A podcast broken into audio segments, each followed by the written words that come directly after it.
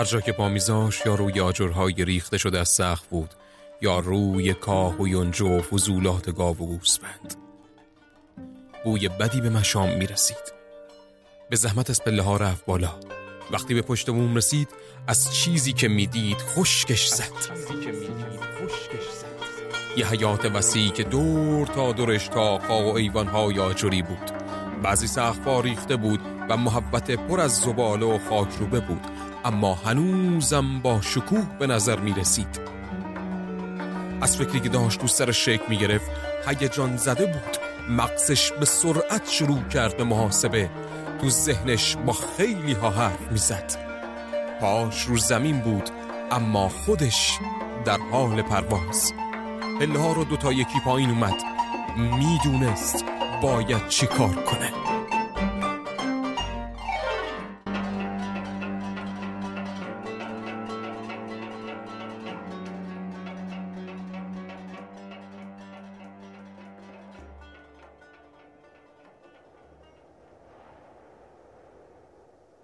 این اپیزود تقدیم می شود به تمام باستانشناسان دلسوزی که قبار فراموشی را از روی رازهای این مرز و بوم کنار می زند.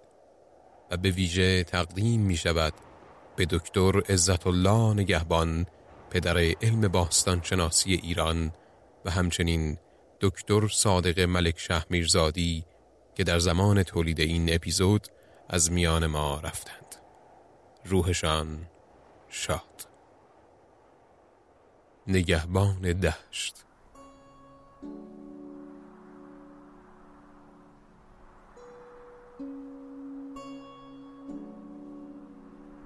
من راز هستم گرمم و هزاران سال است که از جنوب شرقی ایران به این دشت می آیم.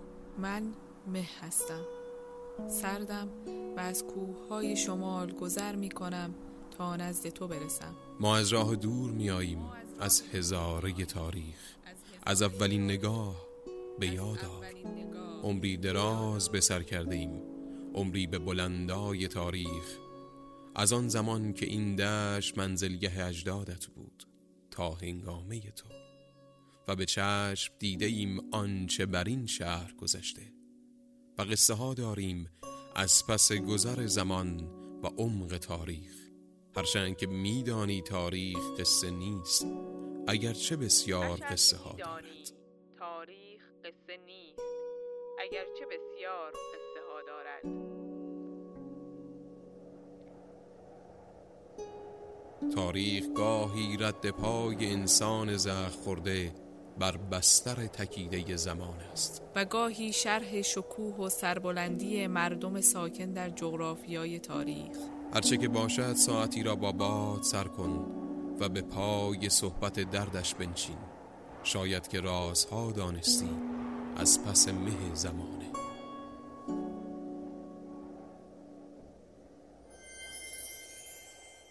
سال 1349 عزت الله نگهبان از رئیس دانشگاه تهران یه مأموریت گرفت. عزت الله نگهبان کی بود؟ نگهبان باستانشناس و رئیس مؤسسه باستانشناسی دانشگاه تهران متولد 1300 بود که بعد از شنیدن این داستان بهتر میشناسیدش. و حالا این مأموریت چی بود؟ مؤسسه باستانشناسی دانشگاه تهران که تازه کارش رو شروع کرده بود به دنبال محوطه باستانی بود که بتونن حفاری اون رو انجام بدن و از این طریق دانشجوهای باستانشناسی درسهای عملی رو بگذرونن. پیشنهاد این طرح از طرف خود نگهبان داده شده بود و ریاست دانشگاه دکتر آلیخانی هم پیگیری روند قانونی رو به خودش سپرد. اون زمان فعالیت های حفاری زیر نظر وزارت فرهنگ و هنر بود. پس نگهبان برای گرفتن مجوز به دیدن مهرداد پهلبود وزیر فرهنگ و هنر رفت. از سال 43 که این وزارت تأسیس شده بود، پهلبود داماد رضاشاه به وزارت این وزارت خونه رسید و تا 14 سال بعدش یعنی تا انقلاب هم بر همین سمت بود. وقتی نگهبان موضوع رو به پهلبود گفت، به طور کلی با پیشنهادش موافقت کرد. اما گفت یک فهرست از پنج تا ده تا از محبته های باستانی بهش بده تا بررسی کنن و مجوز یکی رو صادر کنه. نگهبان که قبلا تو ناحیه شمال شرقی ایران و استان خراسان بررسی هایی رو انجام داده بود اونجا رو از همه مناسب تر می دید. چون هم خیلی غنی بود و هم از نظر تحقیقات باستانشناسی تا اندازه ای دست نخورده. ولی نخواست همون اول روی موضوعی پافشاری کنه و نظر کلی پهلپور رو عوض کنه و از موافقتی هم که کرده بود منصرف بشه. پس یه از هفت منطقه آماده کرد و تحویل داد. چند روز بعد هم دوباره حضوری رفت پیش آقای وزیر. پهلبرد گفت با حفاری دانشگاه تهران در دشت قزوین موافقت شده و فقط لازمه که نامه رسمی از طرف دانشگاه برامون بفرستید. نگهبان از این بابت که بالاخره محبتی برای شروع آموزش عملی دانشجوها پیدا شده خوشحال بود. اما از طرفی از اینکه با منطقه خراسان موافقت نکردن ناراحت بود و دشت قزوین رو خیلی مناسب نمی‌دونست. وقتی رفت پیش دکتر آلیخانی اون هم خیلی شور و شوقی نشون نداد و گفت مناطق مهمتری هم از دشت قزوین بود. اون زمان هنوز کار خاصی تو اون منطقه انجام نشده بود و شناختی هم ازش وجود نداشت که پتانسیل داره یا نه. نگهبان سعی کرد آلیخانی رو مجاب کنه که فعلا همین مجوز اولیه و شروع کار آموزش خیلی مهمتره. آلیخانی هم بالاخره قبول کرد و نامه رو بهش داد. نگهبان تصمیم گرفت یک سفر بره قزوین و منطقه رو از نزدیک ببینه. وقتی پاشو گذاشت اونجا و بررسی هاشو شروع کرد کم کم به نکات جالبی در مورد دشت قزوین برخورد.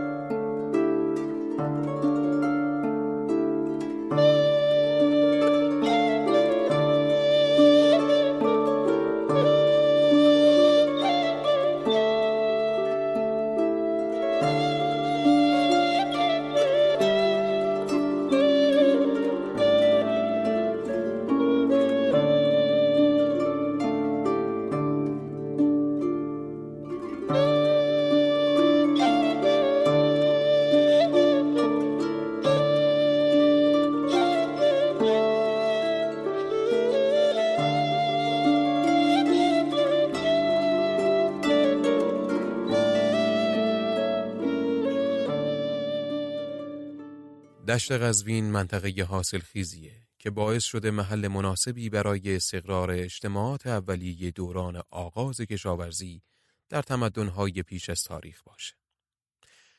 از طرف دیگه به خاطر موقعیت جغرافیایی از اینکه در دامنه جنوبی رشته کوه البرز و حاشیه شمالی کویر مرکزی ایران قرار گرفته، حکم یک چهارراه ارتباطی تمدنهای شرق غرب شمال و جنوب دنیای باستان رو پیدا کرده. به همین خاطر ارتباط نزدیکی با هنر و صنایع و فرهنگ این تمدنها داشته. نگهبان با نگاه اولیه متوجه شد این منطقه از نظر تپه های پیش از تاریخ خیلی هم غنی و هم دست نخورده است. البته یکی از این تپه ها به اسم تپه سگزاباد مورد حجوم حفاری های غیر مجاز و قاچاق قرار گرفته بود. گروهی از باستانشناسان بلژیکی و ژاپنی هم دو هفته ای رو اونجا کار کرده بودند. نگهبان به این موضوع فکر کرد که اتفاقا انتخاب دشت قزوین برای حفاری ها و آموزش های دانشگاه تهران گزینه بدی هم نیست و می‌تونن کارهای خوبی اونجا انجام بدن و خوشحال و راضی به تهران برگشت تا باقی هماهنگی ها رو برای حضور اولین گروه از دانشجویان انجام بده. تابستان 49 کار حفاری رسما شروع شد و نگهبان موفق شد برای اسکان استادان و دانشجوها دبستان روستای سگزاباد رو هماهنگ کنه. اولین گمانه باستانشناسی در تپه سگزاباد زده شد. گمانه چیه؟ گمانه به گودال های یک در یک متر میگن که باستانشناس ها برای رسیدن به لایه ها و آثار و بقایای استقرار انسانی که در طی چند صد تا چند هزار سال شکل گرفته حف می‌کنن تا بتونن محدوده یه تپه یا محبتی تاریخی را مشخص کنن. بهش میگن گمانه چون ممکنه به لایه ها و آثار با ارزش برسن. ممکنم هست به خاک بکر برسن. همزمان بخش های دیگه ی تپه رو هم خاک برداری کردن. گفته بودم که بخش هاییش قبلا به خاطر حفاری های غیر مجاز قاچاقچی ها به هم ریخته بود و به اصطلاح خود باستانشناس ها مسترب شده بود. به موازات این عملیات ها غرب تپه سگزاباد یک تپه دیگه به اسم تپه قبرستان و در سمت شرقش هم به فاصله دو کیلومتر تپه زاقه قرار گرفته که کارگاه های حفاری در اونجاها هم فعال شد. دانشجوها مشغول حفاری و گذراندن دروس عملی و فنی بودند تا اینکه نزدیک فصل پاییز و آغاز سال تحصیلی شد و باید مدرسه محل اسکان رو تحویل می‌دادند. نگهبان از عواست تابستون به فکر یک مکان دائمی و مناسبتر برای هیئت حفاری بود. اما هر چقدر جستجو می‌کرد موفق نمی‌شد جایی رو پیدا کنه. موعود تخلیه مدرسه نزدیک می‌شد و نگهبان به این نتیجه رسید شاید بهتر باشه یه جای موقت پیدا کنه و بعد سر فرصت یه جای دائمی. به خاطر همین رفت سراغ فرماندار قزوین. اون هم روستای اسمت آباد در پنجاه کیلومتری قزوین رو پیشنهاد داد. بعد از زلزله سال که بوین زهرا خونه های کوچکی توی روستای اسمت آباد توسط انجمن ارامنه ساخته شده بود که حالا خالی بودند. باید یه بارم از خاطرات این زلزله مهیب و چیزهایی که دیدم براتون بگم. اصلا یکی از دلایلی که تپه های سگزابا دچار حفاری های غیر مجاز شد همین طبعات زلزله بود که اقتصاد منطقه فلج شد و مردم برای پیدا کردن اشیای عتیقه دست به حفر این منطقه زدند و از طرفی تعدادی از کارشناسانی که به ظاهر برای کمک اومده بودند خریداران عتیقه بودند که این مردم رو تشویق می‌کرد تا بیشتر دست به حفاری بزنن بگذریم. نگهبان رفت روستای اسمت آباد. اون خونه ها رو دید ولی جای مناسبی برای اسکان اون تعداد استاد و دانشجو نبودن وقتی داشت برمیگشت تو پست ژاندارمری توقف کرد که یه پرسجویی بکنه شاید جایی رو سراغ داشته باشن دیگه ناامید شده بود و به هر کس می‌رسید سراغ مکانی رو می‌گرفت که مناسب اسکان باشه پست ژاندارمری گوشه یک کاروانسرای مخروبه نزدیک روستای محمد آباد بود. همینطور که با یکی از ژاندارما توی محوطه قدم می‌زدن و صحبت می‌کردن پرسید این کاروانسرا چرا به این وضع در اومده؟ ژاندارم گفت کاروانسرا مخروبه و متروک است و فقط زمستونها گلهدارها و چوپونها تو قسمتهایی که هنوز سخت دارن گاو و گوسفند نگه میدارن. اجازه گرفت تا نگاهی به داخل بیاندازه. وقتی وارد کاروانسرا شد وضعیت از توصیفات ژاندارم بدتر به نظر می رسید. کف تا یک متر پر بود از خاک و فضولات. سقف خیلی از قسمت ها فرو ریخته بود و پشته های آجور به دو متر هم می رسید. بوی تعفن شدید به مشام می رسید. تصمیم گرفت بره پشت بوم تا نگاه دقیق تری بیاندازه. از هشتی ورودی کاروانسرا راپلی بود که به بام راه داشت. از پله ها بالا رفت و روی بام ایستاد. از اون بالا عظمت و بزرگی کاروانسرا بهتر دیده می‌شد. از چیزی که می‌دید نفسش بند اومد و خشکش زد. یه حیات بزرگ که دور تا دورش تالارها، تاقها و ایوانهای آجوری بود. بعضی از تاقها ریخته بود و محوطه پر از زباله. اما هنوزم با شکوه بود. از فکری که تو سرش داشت شک می گرفت هیجان زده بود. مغزش با سرعت شروع کرد به محاسبه ی هزینه ها. تو دلش داشت با رئیس دانشگاه حرف می‌زد و سعی داشت قانعش کنه. باهاش روی زمین بود اما خودش در حال پرواز.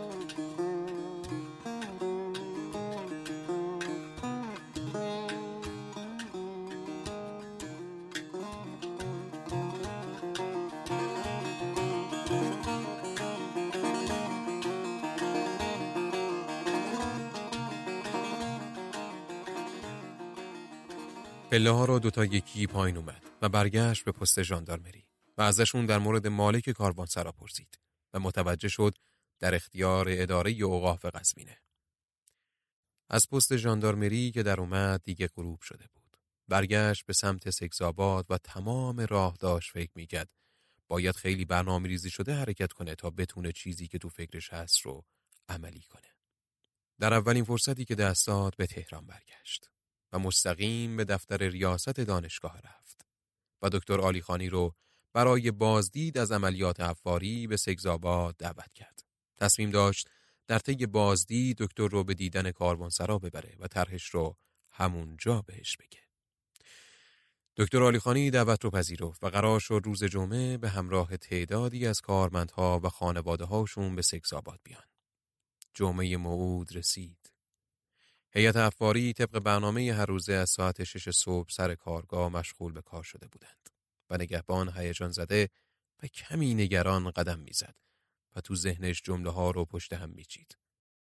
می‌خواست از جملاتی استفاده کنه تا بیشترین تأثیر رو روی دکتر داشته باشه و بتونه توجهش رو به این کار جلب کنه.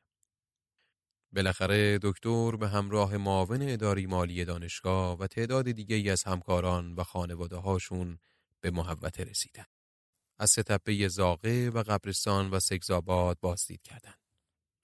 و دکتر نگهبان هم نحوه آموزش دانشجوها و کارهایی که تا اون زمان انجام داده بودن رو شهر داد.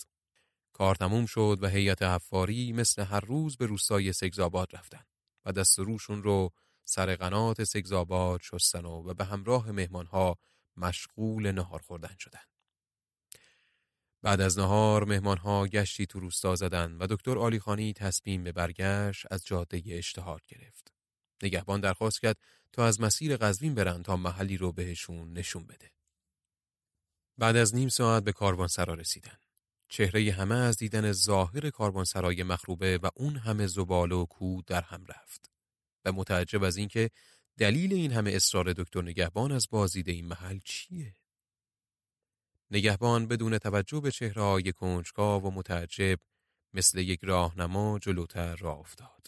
و رفت داخل و بقیه هم به ناچار دنبالش تا شاید جواب سوالشون رو بگیرن. نگهبان برای تمام حرکاتش فکر کرده بود. پس از هشتی به راه بله رفت و از اونجا به پشت بام تا همه رو با صحنه ای روبرو کنه که اولین بار خودش مجذوبش شده بود. حالا همه خودشون رو بالای یک کاروانسرای بزرگ تماما آجوری می‌دیدن. با پس زمینه یک دشت زیبا و گسترده که درسته الان حال روز خوبی نداشت اما می‌شد روزهای شکوهش رو تجسم کرد روزهایی که کاروانها با قطار شطور از دشت میگذشتند و به کاروان سرا می رسیدن و بارها را توی حیات بر زمین میذاشتن و تاجرها و مسافرها و کاروانیها گرد راه رو در حوز وسط حیات می و شب رو در پناه تاقای آجوری و داخل حجره ها به صبح می و می‌دونستن این آخرین اقامت در راهه که مقصد نزدیک و فردا به قزوین می‌رسن. حتی اگر دقت می‌کردن صدای زنگ قافله رو هم میشنیدن. همه محو تماشا بودن. که نگهبان رو کرد به دکتر آلیخانی ریاست دانشگاه تهران و شروع به صحبت کرد من فکر می‌کنم اگر اینجا رو مرمت کنیم بهترین مکان برای اسکان دائمی هیئت افاری و استقرار مؤسسه باستانشناسی دانشگاه تهرانه. وسعت زیادی داره و میشه سالها ازش استفاده کرد و از طرفی چنین مکان تاریخی و با ارزشی توسط دانشگاه تهران مرمت و احیا شده. در حین صحبتهای دکتر نگهبان تعدادی از اعضای هیئت افاری در گوشه ایستاده بودند و به صحبتها گوش می‌دادند و به همدیگه گفتند دکتر نگهبان دیوانه شده ما هیچ وقت در چنین محلی زندگی نمی کنیم. دکتر آلی خانی حرفا رو شنید و گفت حرف همکاران رو شنیدید؟ دکتر نگهبان با ناامیدی سر تکون داد. دکتر آلی خانی این بار بلندتر ادامه داد. ولی من هم دیوانه هستم. همه شروع کردن به خندیدن و آلی خانی رو کرد به دکتر اردلان استاد دانشکده هنرهای زیبا. دکتر اردلان معماریه که کارهای جالبی هم توی کارنامش داره. مثلا کمک به ترسیم پلان بعضی از یافته های رومن گریشمن باستان شناس فرانسوی، همکاری در طراحی استادیوم آزادی و همکاری با کامران دیبا در طراحی موزه هنرهای معاصر. دکتر علی خانی رو کرد بهش و پرسید مخارج انجام تعمیرات کاروانسرا در چه حدود میشه؟ دکتر اردلان گفت برای تعمیرات و مخارج به نظر می‌رسه کمتر از یک میلیون تومان باشه. اما خود دکتر نگهبان چون در این زمینه تجربه خوبی دارن می‌تونن صاحب نظر باشن. آلیخانی رو کرد به نگهبان و گفت با وجود اینکه به انجام این کار علاقه دارم ولی دانشگاه تهران واقعا توانایی مالی چنین بودجه رو برای بازسازی کاروانسرا نداره. نگهبان گفت من برای سال اول فقط پنجاه هزار تومن لازم دارم. آلیخانی پرسید سالهای بعد چی؟ و نگهبان جواب داد تقریبا همین اندازه. دکتر آلیخانی بلافاصله و بدون هیچ تردیدی به معاون مالی دانشگاه گفت می‌تونیم این مبلغ رو تا مراجعت دکتر نگهبان به تهران در روز سهشنبه پرداخت کنیم؟ و آقای زیایی گفتن بله. دکتر نگهبان یک نفس عمیق کشید و احساس کرد نیمی از راه رو رفته. نگاه دوباره به کاروانسرا و دشت انداخت و این بار کاروانسرا را بعد از مرمت تجسم کرد. همه جا تمیز و مرتب بود. تاخا بازسازی شده بودند، حوز میان حیات پر از آب بود و حتی صدای دانشجوها رو هم می‌تونست بشنوه.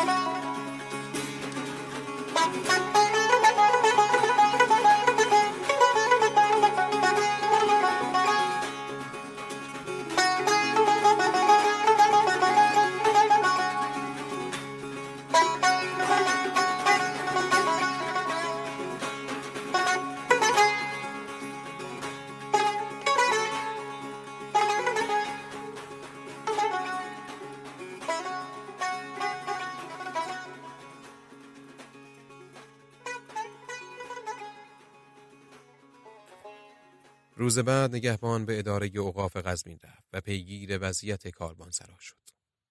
رئیس اوقاف علاقه نشون داد و دستور داد پرونده کاروانسرا رو بیارن. متوجه شدند تا دو سال پیش گلهدارها اجاره اونجا رو می‌دادن. اما از دو سال پیش قراردادشون رو تمدید نکردند و گفتن این مسئله رو در هیئت امنای اوقاف مطرح می‌کنن و هفته بعد جواب رو بهشون اعلام می‌کنن. روز سهشنبه رسید و باید می‌رفت تهران و سری هم به دانشگاه می‌زد. به محض ورود بهش گفتن که آقای زیایی معاون مالی دانشگاه منتظرشه.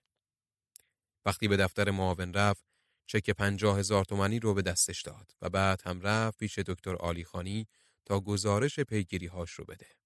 هفته بعد دوباره سری به اداره اوقاف زد تا از نتیجه جلسه هیئت امنا جویا بشه. نتیجه این بود. سازمان اوقاف منظور تحویل کاروانسرا سند اجاره ده ساله با دانشگاه تهران تنظیم می نماید. و چون محل مخروب است، اجاره را در اختیار دانشگاه تهران قرار خواهد داد. اجاره سالانه آن هم که به مبلغ 700 تومان است باید صرف تعمیرات کاروانسرا شود. با این شرایط قرارداد تنظیم شد و کاروانسرا در اختیار مؤسسه باستانشناسی دانشگاه تهران قرار گرفت. حالا مرحله سخت اما دلپذیر مرمت کاروانسرا شروع شد. و دکتر نگهبان عزم قوی داشت تا کار مرمت رو شروع کنه و تا زمانی که حداقل قسمتی از کاروانسرا برای اسکان گروه آماده بشه مدرسه متروکه ابراهیم آباد رو در نظر گرفت. البته نه در داشت و نه پنجره و با پلاستیک همه رو پوشوند اما همه اینها به خاطر کاروانسرا میارزید. صبح روز بعد به همراه منصور سید سجادی یکی از دانشجوها به کاروانسرا رفتند و مسئولیت خاکبرداری کف رو به سید سجادی سپرد و چند کارگر هم از روستاهای مجاور استخدام کردند. سید سجادی کلنگ باستان شناسیش رو برداشت.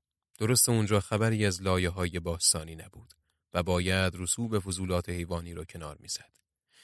ولی همین که کنار استادش دکتر نگهبان کار کنه براش کافی بود و وقتی سکوهای کاروانسرا آشکار شد دید ارزشش رو داره. تازه یک کشف جالب دیگه هم کرد. در حین خاک برداری یه سکه مسی پیدا شد که روش نوشته شده بود بنده شاه ولایت شاه اسماعیل. سکه مربوط به دوران شاه اسماعیل سوم بود. این سکه بهشون نشون می‌داد کاروانسرا متعلق به دوران صفوی است.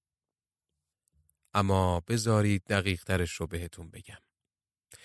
400 سال پیش شاه عباس تصمیم گرفت تعداد زیادی کاروانسرا در جاده های اصلی بسازه که از اون به بعد به کاروانسراهای شاه عباسی معروف شدن. خود شاه عباس گفته که 999 تا از این کاروانسراها ساخته ولی من که نشمردم ببینم درست میگه یا نه. خلاصه این کاروانسرای ما هم یکی از این کاروانسرا هست. اون روزی هم که تاجر تو کیسه سکه از دستش افتاد یادمه. در از کار خودم بود. گرد و خاکی به پا کردم و همه چی رو به هم ریختم. تاجر که ابریشم خام و قالی به عثمانی می برد کیسه سکه هاش رو از جیبش بیرون در آورد تا اجرت کاروان سرادار رو بده ولی از دستش افتاد همه رو جمع کرد و فقط همون یه سکه مسی مون تا صدها سال بعد اینطوری پیدا بشه و پیغامی باشه برای دکتر نگهبان و دانشجوهاش. اوایل آذر ما فصل حفاری تمام شده بود. اما کار بازسازی همچنان ادامه داشت. هوا سرد شده بود و کار مرمت توی قسمت‌های داخلی که سقف سالمی داشت دنبال می‌شد. کارگرها با سوزوندن خار و خاشاکی که توی گوشه کنار سرا پیدا می‌شد می‌تونستن کار رو توی زمستون هم ادامه بدن. دکتر نگهبان هم هفته دو بار بهشون سر می‌زد. تمام دوران زمستان و بهار و تابستان صرف بازسازی بعضی از تاخهای فرو ریخته و دیوارهای فرو نشسته بر اساس نقشه اصلی شد. حدود اواخر تابستان کاروانسرا و محوطه اطراف کاملا تمیز شده بود و قسمتی از ساختمان هم برای سکونت هیئت باستانشناسی آماده شد. ساخت تأسیسات بهداشتی، تقسیم سرسراها به کتابخانه، موزه، کلاس درس، اتاق سمینار، اتاق اساتید، خوابگاه های دختران و پسران، نهارخوری، آشپزخانه، محوطه ورزشی و گاراژ وسایل نقلیه چیزی در حدود 268 هزار تومان هزینه برداشت. حتی دکتر نگهبان چند قطع زمین اطراف کاروانسرا به هزینه شخصی خرید و به دانشگاه هدیه کرد تا باغ بزرگی در اون احداث بشه. بعد از دو سال و نیم با سازی و کار سخت حالا دکتر عزت الله نگهبان یک بار دیگه از پله های هشتی رفت بالا و روی بام کاروانسرا ایستاد. به طلوع آفتاب از انتهای دشت بزرگ قزوین نگاه کرد به تاقهای آجری که دوباره برپا شده بودند. به حوز وسط حیات که دوباره پر از آب بود. به حجره های تمیز. از درون حس خوبی داشت و این از چشماش معلوم بود. کم کم صدای استادها و دانشجوهایی که از خوابگاه در اومدن توی فضا شنیده شد. روز جدید شروع شده بود. از پله ها پایین اومد که باید می‌رفتن سمت تپه ها و حفاری رو شروع می‌کرد.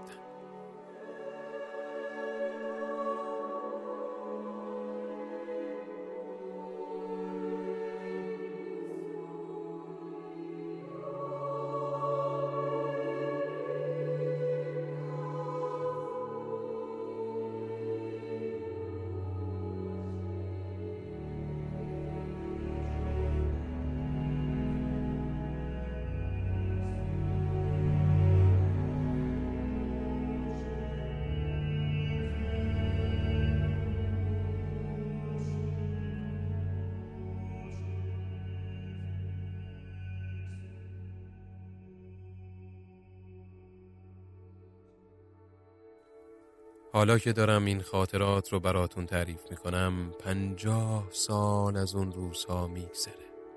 عزت الله نگهبان دیگه نیست. دکتر صادق ملک شهمیرزادی به تازگی از دنیا رفته اما اسمشون همیشه هست. همکارانشون هستن. دانشجوهایی که تربیت کردن مؤسسه باستانشناسی دانشگاه تهران و کاروانسرا. از پنجاه سال پیش خیلی ها خیلی اساتید و خیلی دانشجوها به اون کاروانسرا اومدن و رفتن. که کاروانسرا جای موندن نیست. جای نفس تازه کردن و رفتنه. اما مهم اینه که من همشون رو یادمه. تک تک آجرهای کاروانسرا یادشونه. هر سال در فصل کاوش هیئت افاری همچنان به کار در سه تپه سکزاباد قبرستان و زاغه ادامه میده و چند سالی هست رئیس مؤسسه باستانشناسی شخصی است به نام مصطفی ده پهلوان او و همکاران و دانشجوهاش هم بادش اونس گرفتن و گرد و غباری که من هزاران سال بر روی رازهای دشت گذاشتم رو میلیمتر به میلیمتر کنار زدن و به یافته های جدید رسیدن. یک گورستان برای 1700 سال قبل از میلاد به وسعت 20 هکتار از زیر خاک پیدا کردند. گورهایی که انسانهای عصر آهن در اون دفن هستند. بذارید براتون بگم عصر آهن چه دورهیه. بالاخره بعد از این همه وزیدن بالای سر این باستانشناسا یه چیزایی از اصطلاحاتشون یاد گرفتم. انسانها حدود 3500 سال پیش به فلز آهن دست پیدا کردند که با کمکش می‌تونستن ابزارهای جدید و مقاومتری بسازن. خود این عصر رو به سه دسته تقسیم کردن. 1100 تا 1500 قبل از میلاد که میشه عصر آهن یک.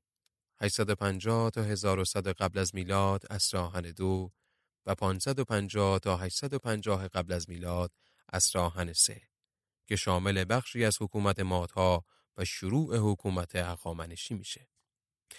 استفاده از آهن در ساخت ابزار باعث شد تا کشاورزی و دامپروری راحت تر بشه.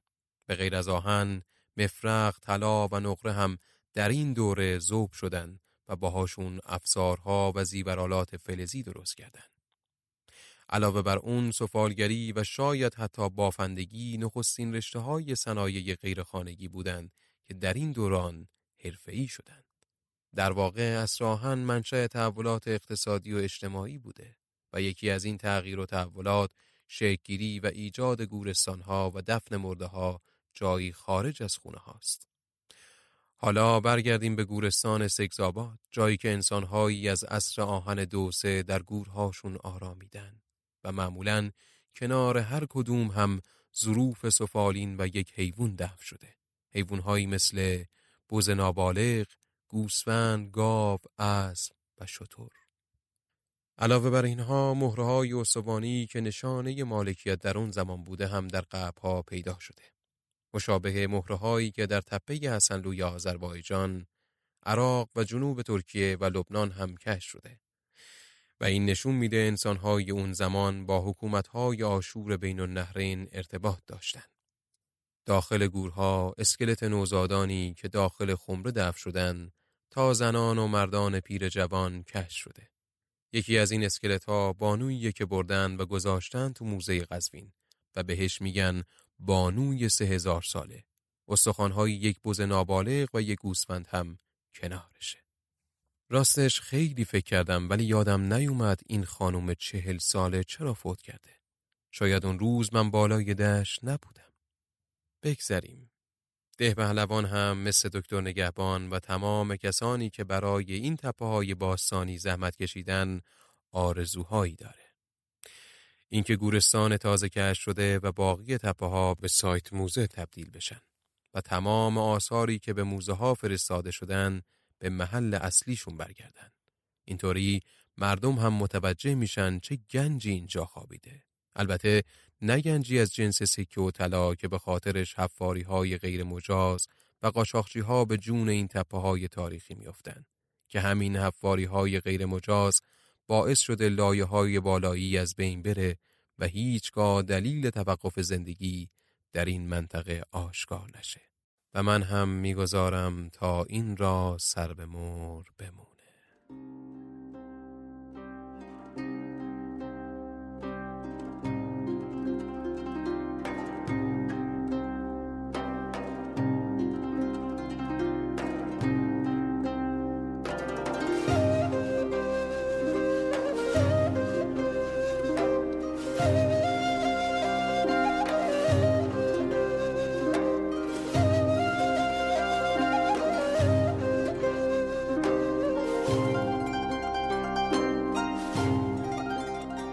شنونده اپیزود دوم پادکست رازومه بودید.